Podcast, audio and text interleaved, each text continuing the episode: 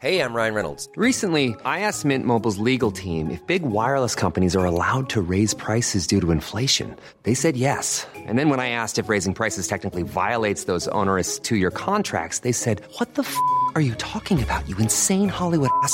F- So to recap, we're cutting the price of Mint Unlimited from $30 a month to just $15 a month. Give it a try at mintmobile.com slash switch. $45 upfront for three months plus taxes and fees. Promo rate for new customers for limited time. Unlimited more than 40 gigabytes per month. Slows. Full terms at mintmobile.com.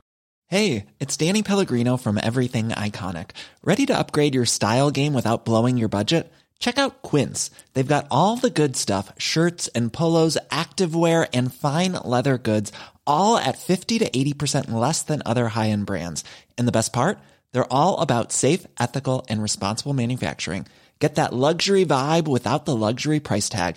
Hit up quince.com slash upgrade for free shipping and 365 day returns on your next order. That's quince.com slash upgrade.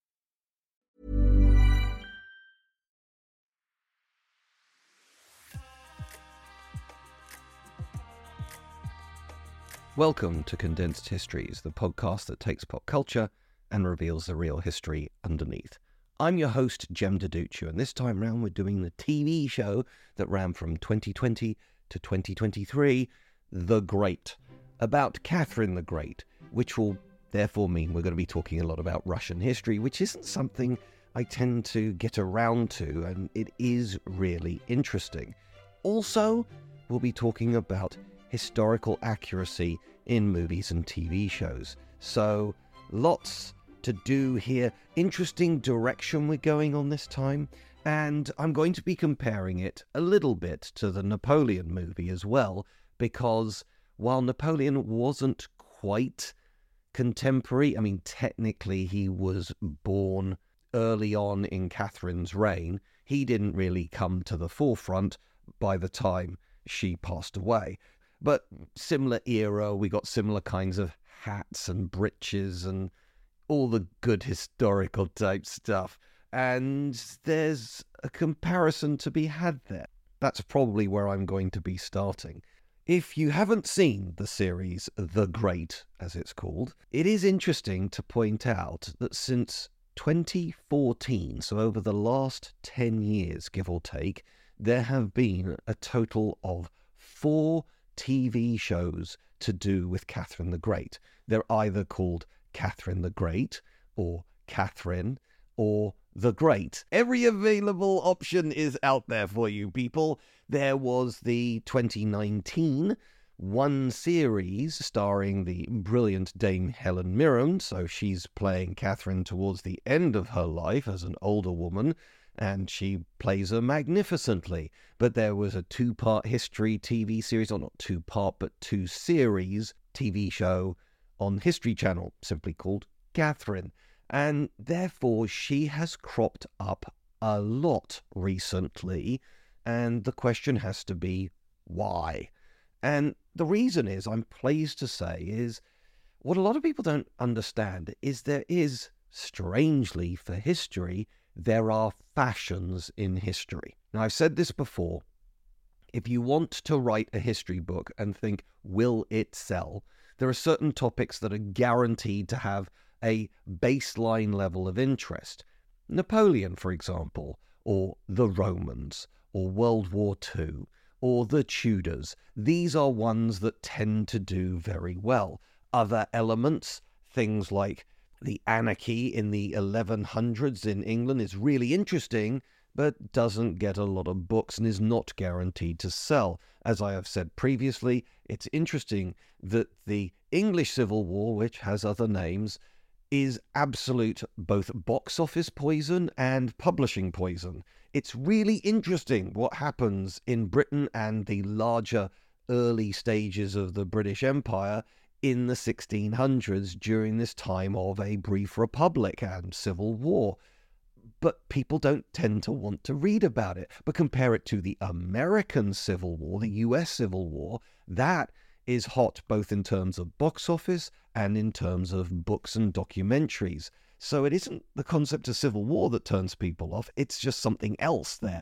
Really interesting. So there are peaks which are guaranteed to raise a level of interest, and then there are troughs as well.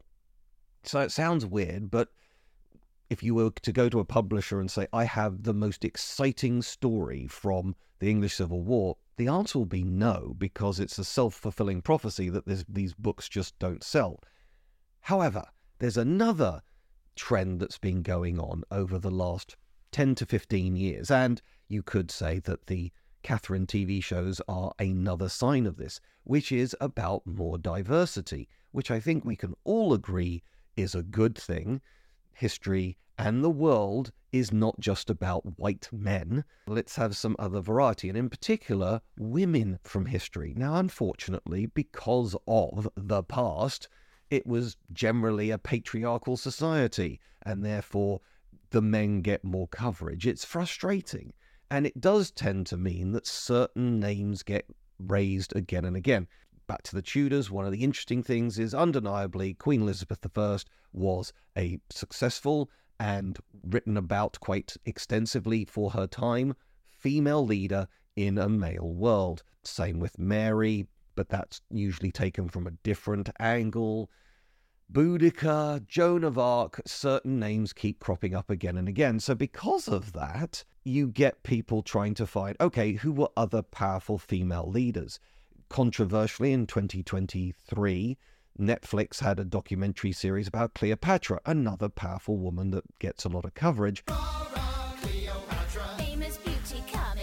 What was controversial about that is they made her black. And Jada Pinkett Smith, who is the wife of Will Smith, she said, We need to tell more stories about black women in power. And I agree with her. The problem is, Cleopatra wasn't black. If you're making a movie, you can get away with that. As I'm going to show you with The Great, there are ways to play fast and loose with history.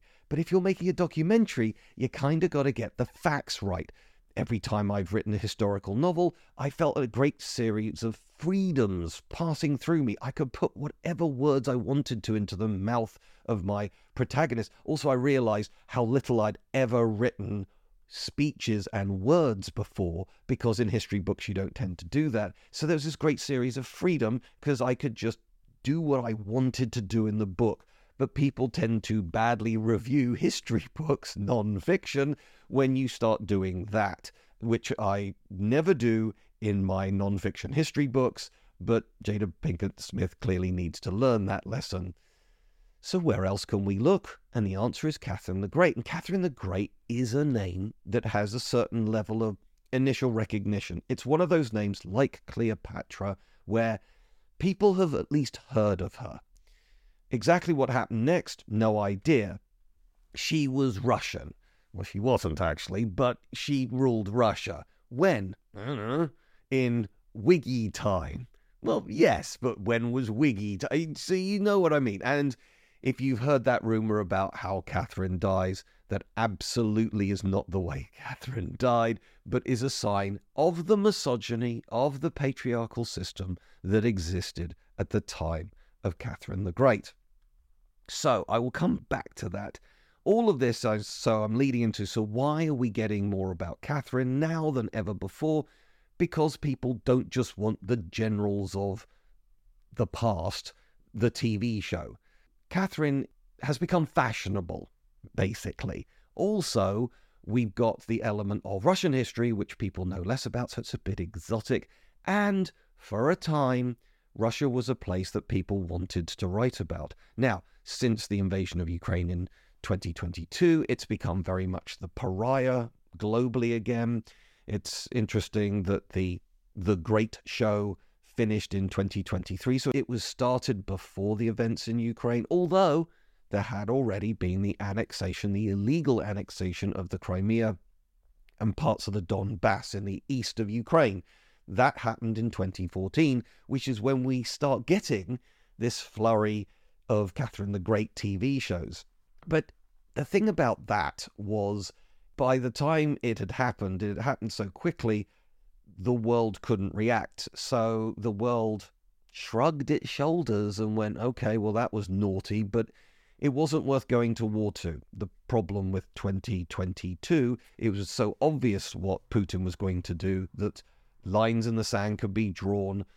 Planning could start with Kiev and Vladimir Zelensky so that when that kicked off, the world was ready to react, which was the first of many strategic mistakes that Putin made in that war.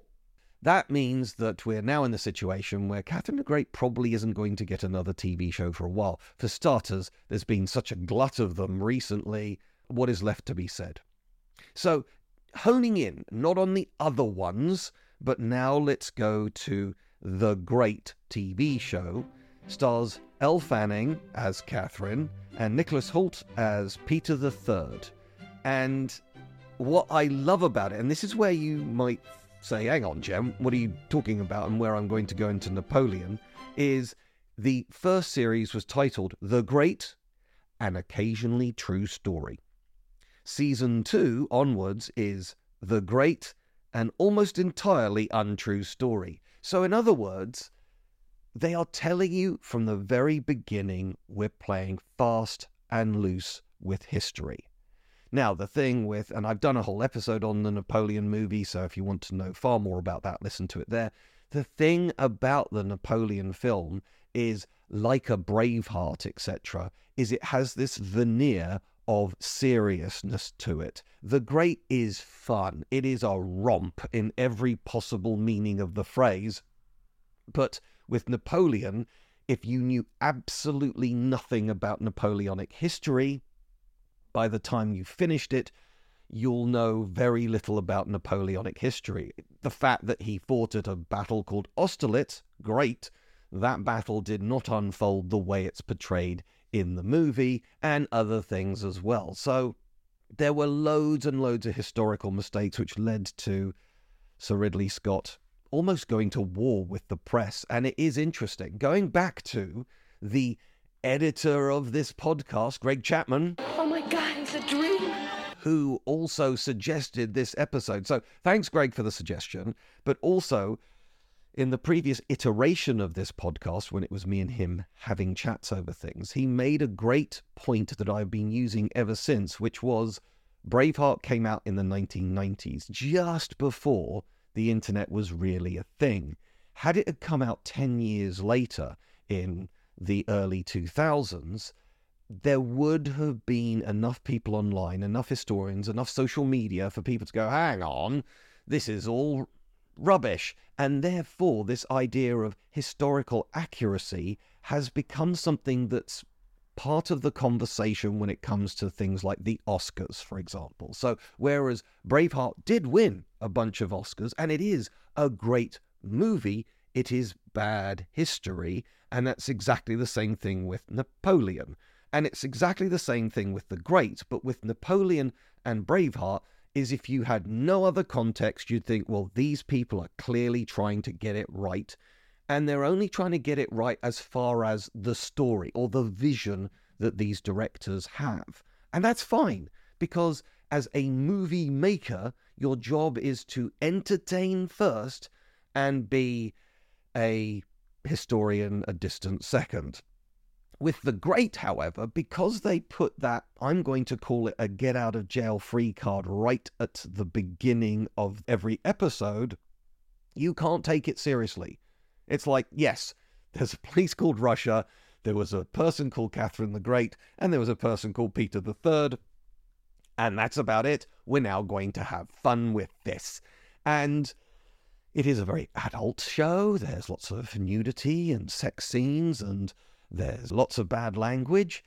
But what I find interesting about it, and, and this is something which has become again more of a conversation, this idea of intimacy coordinators, which I I find hilarious. There is a reason why you would want a stuntman, for example, because I have never got onto the bonnet of a car and jumped onto another moving vehicle. And if you get that wrong, you can get very seriously hurt. So, in that respects, I'd like to have somebody who can do that and has done it before. But when it comes to an intimacy coordinator, which can be used in something as simple as a scene where there's a kiss, I kind of pity the actors for going, hmm, how should I do the kiss? However, I have heard actors saying that the problem with love scenes is you know what you do in the bedroom. You don't know what everybody else does in the bedroom. So you are a little bit worried about am I going to look weird? Is, is this going to reveal my own personal, very, very personal likes and dislikes? And obviously, since the Me Too movement, we do not want to anybody to feel uncomfortable, feel like they've been bullied into a nude scene or, or something like that, which has happened in the past. The casting couch and all this kind of all this awful, awful stuff, which I'm so glad is over. But I do think there may possibly be occasions where they're overdoing it in the case of just kiss her Okay? Everybody knows what a kiss is. It's in the script. You're going to be expecting the kiss. Peter and Catherine were married for many, many years and they had three kids. So clearly, at some point, they had to get in a bed together. So, yes, off we go. And what I find great and refreshing about this is the interviews with Elle Fanning is she at no point has said, Oh, you know, I felt really uncomfortable about this or whatever. She's a woman who at the end of filming was 25 she has been technically, I love this fact, she was born in 1998. Her first credit on IMDb is in 2001 when she's presumably two and a half. So she's been acting for a long time and she says she's very comfortable with no clothes on. Good for her. But Nicholas Hoult, who is substantially older than her, apparently the two of them, when they had their scenes, the two of them tried to do when they were naked with each other is try and make each other laugh as much as possible. What would happen is they would hold it in, hold it in, hold it in, and then say cut, and then they would both burst out laughing, which cut the edge off it. And if you like, that's something that's really important when it comes to adult relationships that usually when they're portrayed Everybody is super serious. But if you have a relationship with someone, you know that actually part of the joy of being together is you should be able to make each other laugh. You should be able to put a smile on each other's face. And when you are as intimate as like no clothes, you're, you're as vulnerable as you possibly could be. You're as naked as the day you were born, and in a way, you're as vulnerable as a newborn baby, both mentally and physically, and therefore to make somebody laugh is a, just a great pressure release. It's it's a lovely thing, and this is a series that gets it right rather than this po-faced this is a big deal type moments. Okay, so the two of them have genuine chemistry, and clearly they just had a really fun time on set. And the show itself just basically does whatever it wants. To give you an idea, there is a Count Orlo, and he's an important player in the show. There was no Count Orlo in real life. There was a Count Orlov. I don't know why they couldn't be bothered to put a V at the end of the word. At least then he's a real guy. But at the end of season one, Count Orlok says to Catherine, goes, Well, if we just get Peter deposed, put him in a house separated from everyone else, and then burn it down a month later, it would make everything much easier. Which is exactly what happened in real history. So, this is the thing about Russian history. As I've said flippantly in the past, Russian and Chinese history is easy. It's the same as everybody else's, just a lot more people die. And I stand by that. We can have these exotic names to us in the West, but the reality is there's a king and queen, and there are vying courtiers, and there are vying interests beyond that. And sometimes the king gets caught out, loses his head, or sometimes the king manages to suppress the rebellion, and sometimes the queen has a fight with the king. All this stuff, it could be 1200s in England, it could be 200 BC in China, or it could be in the 1700s in Russia. It's the same basic story. Power corrupts, people want power, power can't be given, it must be taken. All this sort of stuff, except when it comes to Russia in particular, the way they just, and still do, the solution to warfare is just throw men at it. It doesn't matter how many men die. At some point, you're going to run out of ammunition. Then we take that place. And sadly, I mean, whereas I guess there was a, a sort of basic argument to it in, let's say, 1750, Napoleon did send wave after wave of his own men into battle to plug gaps to buy time, knowing that there would be a thousand casualties in that situation. Let's say the year is 1805, even when he did have major victories like Austerlitz, the casualties were still in the tens of thousands. So, okay, fine, but this is the age of muskets, of the age of no body armor, etc. But today, in the 20 Hiring for your small business? If you're not looking for professionals on LinkedIn, you're looking in the wrong place. That's like looking for your car keys in a fish tank.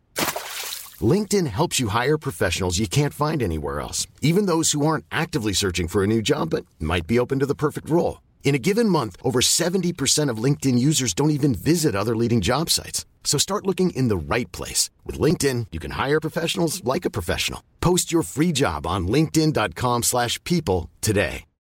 Millions of people have lost weight with personalized plans from Noom. Like Evan, who can't stand salads and still lost 50 pounds. Salads generally for most people are the easy button, right? For me, that wasn't an option. I never really was a salad guy. That's just not who I am. But Noom worked for me. Get your personalized plan today at Noom.com. Real Noom user compensated to provide their story. In four weeks, the typical Noom user can expect to lose one to two pounds per week. Individual results may vary. Hey there, it's Michele Norris. I'm host of a podcast called Your Mama's Kitchen. When I travel, I'm usually looking for a way to find a taste of home when I'm not at home. And one of the things I love to do when I am at home is entertain. And Airbnb allows me to do that. When I was in California recently, I rented a house that had a great kitchen. And when we were sitting around the table, we we're all thinking, we're in someone else's house. Someone could be in all of our homes as well. If you have a home, but you're not always at home, you have an Airbnb. Your home might be worth more than you think. Find out how much at airbnb.com/slash host. T20s, there is no excuse for Russia to have such limited tactics as they started being called in the winter of 2022. There was the Bakhmut siege and that's when we started hearing the term meat grinder. Then in 2023, there were the term meat waves as the fighting happened around Avdiivka, which just sending just troops in to be blown to pieces. What's the point? I mean, yes, you're going to gain eventually a field, but at the cost of a hundred. You know, what is the point of gaining a field which has no tactical advantage whatsoever for the sake of I'm going to make up numbers here, but things like this were happening around Avdiivka in, in the space of a week 4,000 casualties and nearly 100 armored vehicles destroyed.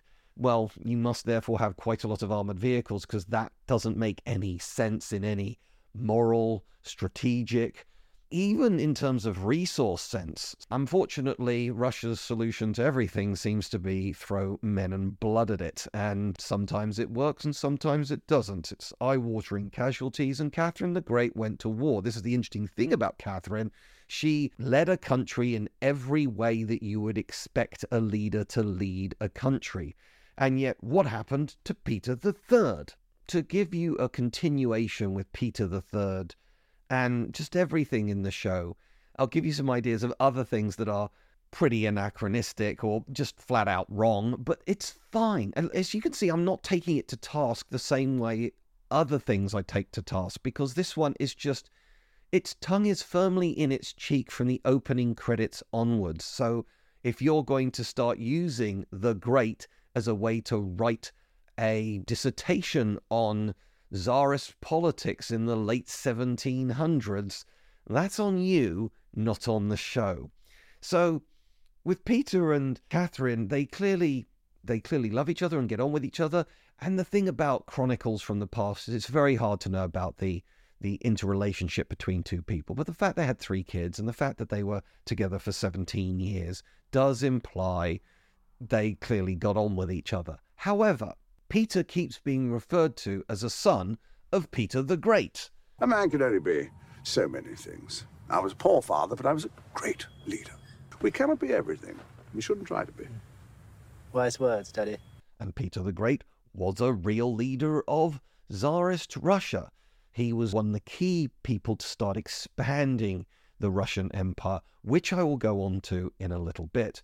But he wasn't. He was a grandson of Peter, which shows you the amount of time that's passed since the time of Peter the Third and Peter the Great. But does that matter? In the terms of the actual TV show, it doesn't really make a difference. But here's the interesting other thing that's worth pointing out, which is Catherine the Great, that was her name when she became Tsar, or Tsarina technically. Her name was Sophie, and she wasn't Russian. She came from Prussia, which is nowadays northern Germany with a bit of Poland thrown in there as well. Let's call her German, okay? And and therefore, having Catherine the Great, this magnificent figure of Russian history, and yet she wasn't Russian. This happens a lot to women in history. You've got Marie Antoinette, doesn't get much more French than that, married to the French king, gets killed in the French Revolution by the guillotine, all this stuff. French, French, French, French, French. She's Austrian. So, this is the thing about princesses. I love the meme. I occasionally share it. You know, my girlfriend asked me to treat her like a princess. So I married her to a 30 year old prince from Moravia to unify our forces. Because that's what women were used for. Again, patriarchy, misogyny, really sorry about this. But some of these matches turned into great love stories. And it's great that these things could actually overcome. This is something which I've had both sides to it. In Europe, we think that marriage should always be for love. It, it's just assumed. By me even mentioning this, you're going to sit there and go, well, yeah, Jem, of course.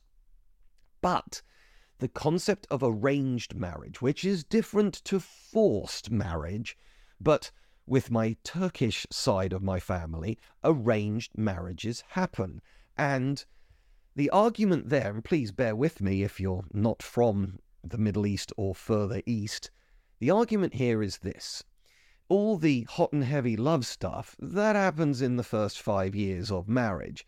Then what? You start getting kids and things like that. The relationship changes. And so the question is are you compatible with each other? And will this person ultimately bring you happiness? I think most of us have probably had a relationship where everything was super hot but it all completely imploded later on. Something like that was unsustainable, and only then you realize that the other person, you and them, do not fit together in a personable way. I'm putting no blame on either side in this situation.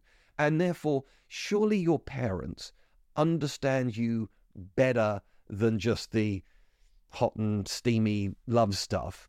And they always have your best interests at heart.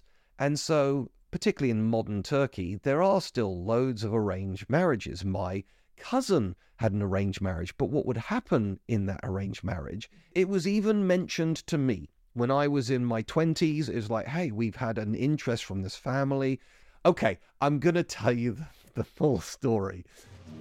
Long ago and far away. I had just started going out with the woman who would eventually become my wife, who I have two beautiful boys with. So we just started in the relationship, let's say six months in. So it's still kind of uncertain as to is this the one, etc. But I was enjoying myself. And my dad sits me down and says, We've had interest from Turkey. And I went, Okay, fine. Well, I mean, I'm happy with who I've got, but I'm curious who's interested? And of course, these things are always friends of the family, and a friend of a friend kind of thing. So they're aware of your existence, and the families have been talking. It's like, ah, my daughter is this age, your son is that age, and you come from a good family with some sensible prospects, etc. And I'm genuinely not making this up. And I got to have a lot of fun with my girlfriend, now wife, on this. I went, okay, so who is she? And went, well, you know how Miss Turkey has just won Miss World? I went, Yes. And my dad went, Well, she's her sister. So she's the sister of Miss World. Yes. I went, Well, is she the ugly one? I went, No, she's she's very pretty too. Went, Okay, fine. The family's wealthy. I went, Okay, how wealthy? And they went, They've got a yacht. I went, Okay, but a lot of well to do Turks have a gulet, a, a yacht, something like that. I mean, it's a sign of wealth. And I went, okay, so how big's the yacht? And I kid you not, my father, with a little glint in his eye, said, they can land their helicopter on it.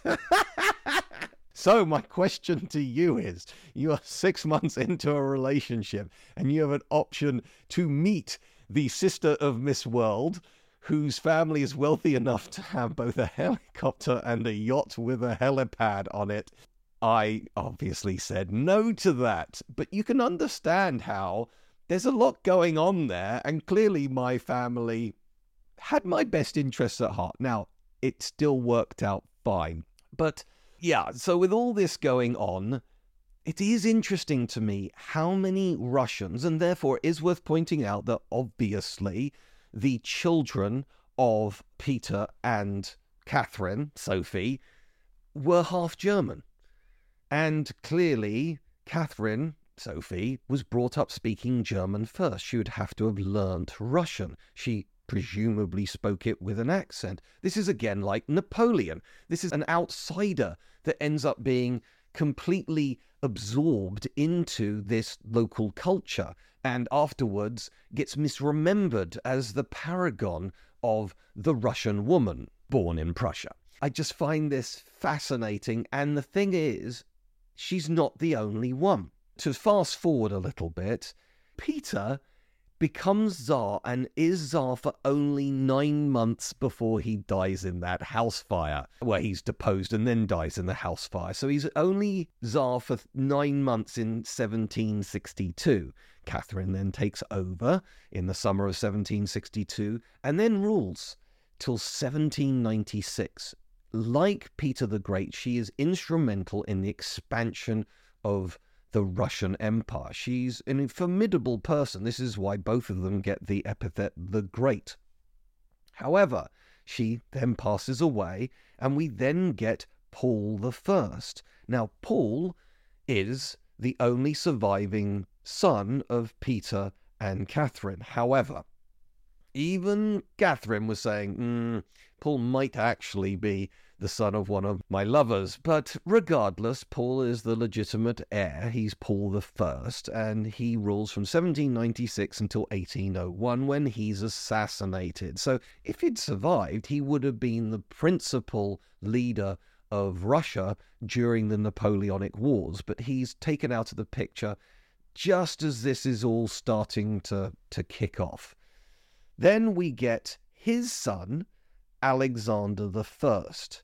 Now, Paul the First, guess what? Married another Prussian. So we have Alexander the First being more German, let's say, than Russian. And yet, Alexander is the epitome of Russianness during the Napoleonic Wars. He rules from 1801 to 1825.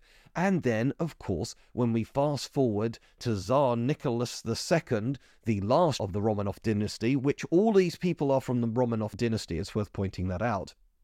Then his wife, there was huge criticism during World War One. It's like, well, she's German. It's like, actually, with this bit of context, you can see how unreasonable it was to start accusing a czar of having a German wife. And quite frankly, if Nicholas II had had anything to him, he wasn't a great leader, he could have turned around and said, Well, you all like Catherine the Great, and she was as German as they come. And he wouldn't have been wrong in that situation. So I find it really interesting that this is just a reminder, and Catherine the Great is a banner waver of how international these royal families used to be people talk about interbreeding and inbreeding and things like that. And of course, you want to marry a, a prince or a princess or a king or a queen or whatever. You don't want to marry down into the aristocracy. That gives you less chances. But there was actually more blood relations intermarrying than you might first think. And if we are talking about 1700 and you're talking about tiny little towns throughout Europe, the problem there is that you yourself don't have a lot of options in terms of intermarriage. I love the fact that prior to the Industrial Revolution in Europe, as a simple peasant, you were never likely to travel further than 20 miles from where you were born. So your whole world is just a 20 mile radius round your birth home. And you can understand why, because traveling was expensive and dangerous and very, very time consuming. So you did tend to marry in. So there was just as much interbreeding going on in the working class as there were in the upper class. That's just how it was. If anything, the upper classes had more options than the peasantry. So that's worth thinking about. So all of this is sort of opened up through something as silly as the Great. But to give you an idea of some of the other anachronisms, there are some beautiful songs actually sung in Russian by children these are actually communist songs. So they are appearing about 150 years too early about a society that is the complete opposite of the czarist society that's going on in the Great. But does it matter? Oh, the other thing I love about it is I talked about all these other TV shows. Some of them were filmed in parts of Russia to give it that added little bit of flavour. This was all filmed in Italy or England. In fact, some of it was filmed in Yorkshire, which is about the opposite of Russia as you're going to get. But going into the Russian expansion, that, uh, like I say, was something that both Peter the Great and Catherine the Great were really integral in.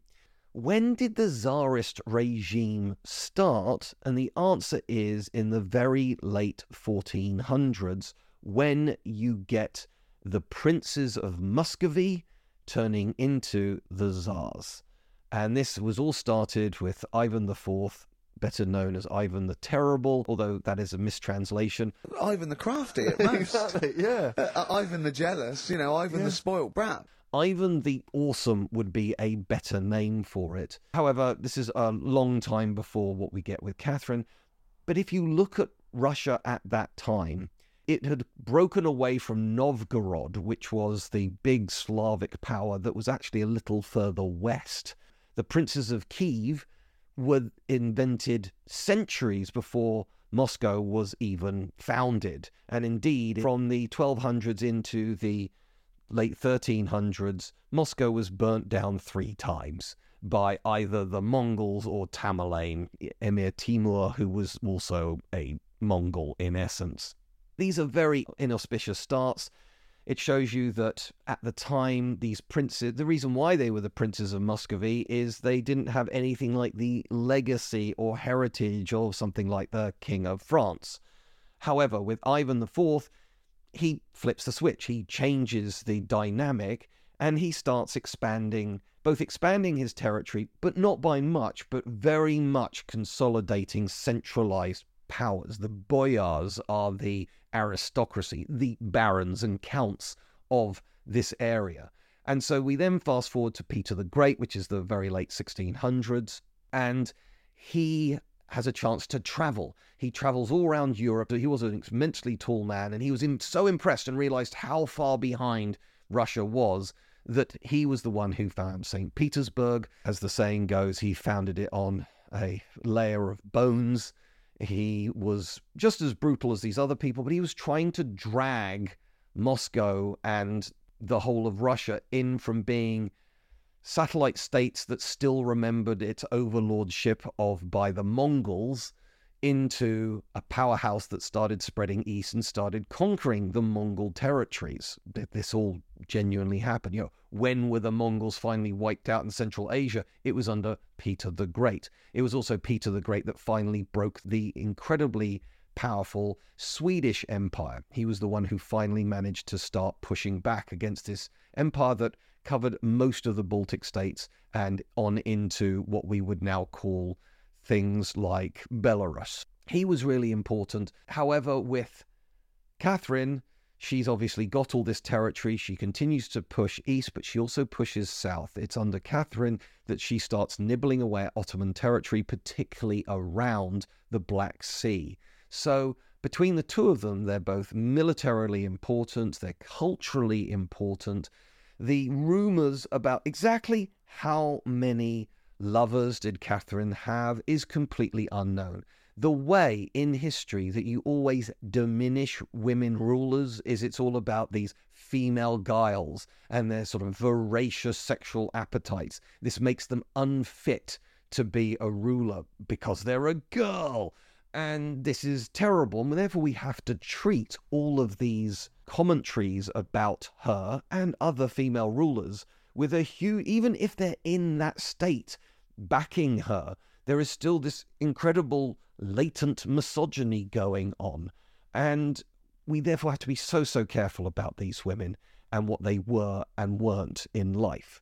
And actually, Catherine died peacefully in her bed of what we now think of as natural causes rather than anything more salacious, Jem says. I'm not even going to tell you the story because it's not true and it absolutely diminishes this woman's achievements in, once again, a man's world. So, with that, I'm going to leave you, and as always, another episode coming soon.